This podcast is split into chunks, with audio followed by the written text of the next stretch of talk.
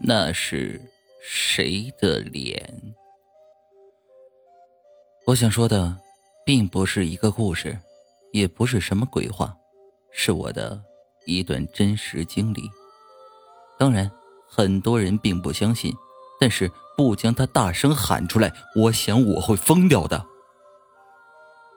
那是一个不寻常的夏夜，一点也不热，凉风阵阵的，这对于我们住宿生来说是一大福音。我在花坛乘凉，渐渐的被柔和的风带入了睡梦中，记得短短的做了个梦，梦醒时却将内容给忘了，只知道是个噩梦。噩梦将凉风改写成了阴风，吹得我直发抖，四周一片黑暗。我睡过了头，寝室已经熄灯了，我大骂着倒霉，一边走回宿舍。事情就是那时候发生的，它并非突如其来，那个梦或许就是预兆。要从花坛回寝室要经过大操场，唯一能照亮大操场的月光也被乌云淹没了，整个操场像蒙了一层黑纱，名副其实的伸手不见五指。我有一些怕了，空旷漆黑的环境让人无助。我大步地走着，又尽快地回寝室，希望看门的还肯让我进去。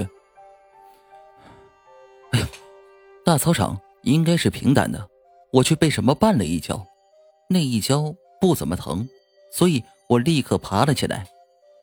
身后突如其来的呻吟声吓了我一大跳，我的好痛啊！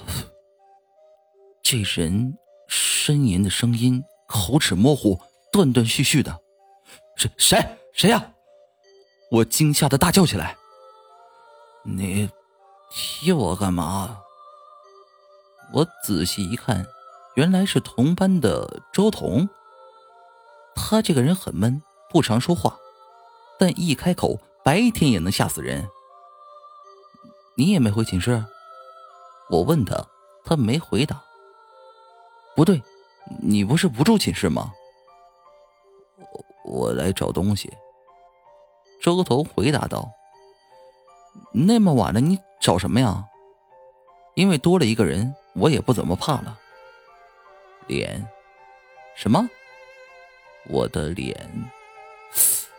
他说的很平静，很严肃，我不由自主地往他脸上瞟了一眼。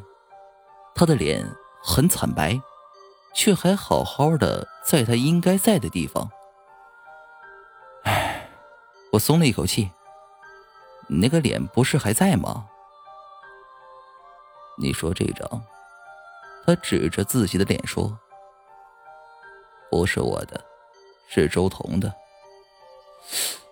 我心中泛起了不祥的预感。你你不就就是周彤吗？他突然暴躁起来，大叫起来，这不是我的脸，不是我的脸，我我的脸呢？他的手伸到耳后，猛地一扯。如果有一面镜子，我一定会认不出自己那张苍白抽筋的脸，因为我看到了我一辈子也忘不了的可怕景象。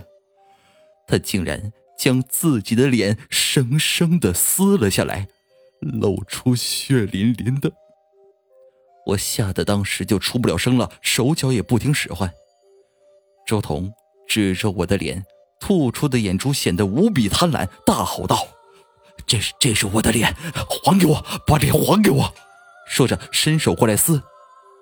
我反应过来躲闪时，脸上已经传来一阵剧痛，转身没命地往黑暗中跑，没有一点方向感，直到用尽最后的力气。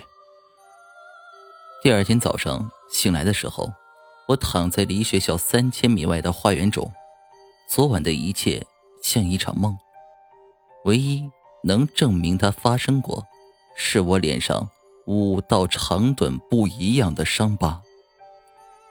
此后我就再也没见到过周彤，但或许有一天他会再出现，来要我的或是别人的脸。